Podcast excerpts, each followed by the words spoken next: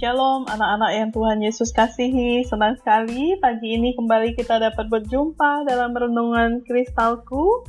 Mari kita berdoa. Bapa yang baik, kami bersyukur kepadamu ya Tuhan. Oleh karena kemurahan dan kasih-Mu buat kami di pagi hari ini, kami sudah siap untuk membuka Alkitab kami, membaca dan merenungkannya. Tuhan pimpin kami, Demi nama Tuhan Yesus kami sudah berdoa. Amin. Anak-anak, pembacaan firman Tuhan hari ini dari Injil Matius, pasal yang kelima, ayatnya yang pertama hingga ayatnya yang ke-10. Demikian firman Tuhan. Ketika Yesus melihat orang banyak itu, naiklah ia ke atas bukit dan setelah ia duduk, datanglah murid-muridnya kepadanya maka Yesus pun mulai berbicara dan mengajar mereka, katanya, Berbahagialah orang yang miskin di hadapan Allah, karena merekalah yang empunya kerajaan sorga. Berbahagialah orang yang berduka cita, karena mereka akan dihibur. Berbahagialah orang yang lemah lembut, karena mereka akan memiliki bumi. Berbahagialah orang yang lapar dan haus akan kebenaran, karena mereka akan dipuaskan. Berbahagialah orang yang murah hatinya, karena mereka akan beroleh kemurahan. Berbahagialah orang yang suci hatinya, karena mereka akan melihat Allah. Berbahagialah orang yang membawa damai, karena mereka akan disebut anak-anak Allah. Berbahagialah orang yang dianiaya oleh sebab kebenaran, karena merekalah yang empunya kerajaan sorga. Sampai sejauh demikian pembacaan firman Tuhan.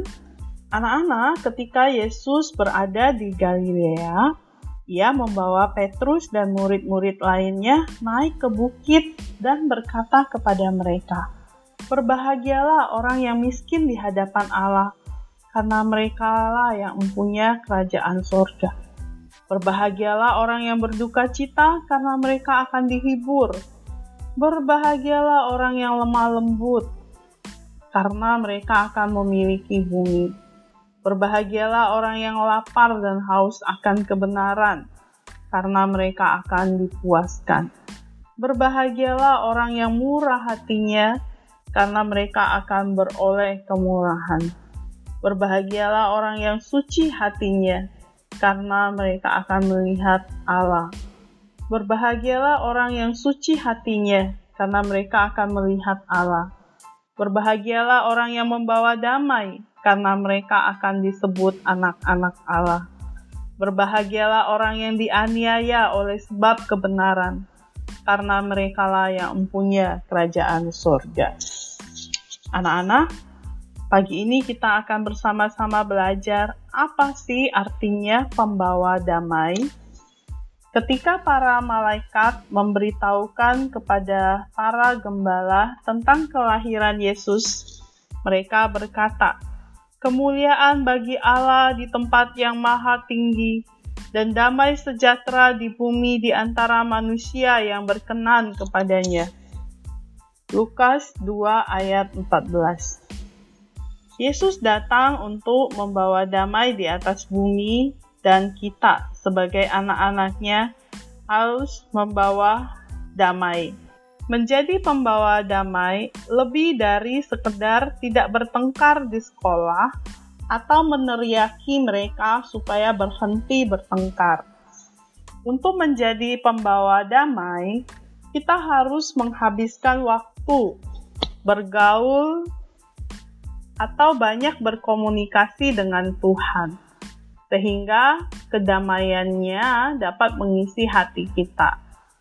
Ketika kita memiliki kedamaian dalam hati kita, kata-kata kita, kebaikan, dan kebijaksanaan bisa membawa dampak kedamaian bagi kondisi di sekitar kita.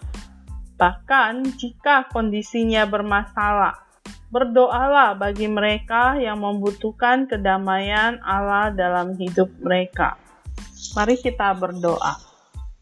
Tuhan Yesus, kami sungguh bersyukur untuk kemurahan dan kasih-Mu. Pagi hari ini kami boleh bersama-sama belajar dari kebenaran firman-Mu. Tolonglah supaya kami menjadi pembawa damai. Kami menyerahkan untuk proses belajar mengajar di hari ini. Tuhan sertai, Tuhan pimpin, berikan kekuatan, hikmat, kesehatan, atas setiap anak-anak, Bapak Ibu guru, demikian juga Papa dan Mama. Terima kasih Tuhan Yesus, ini doa kami. Amin. Ayat hafalan kita hari ini dari Efesus 4 ayatnya yang ketiga. Dan berusahalah memelihara kesatuan roh oleh ikatan damai sejahtera. Amin. Bersama Yesus, aku bisa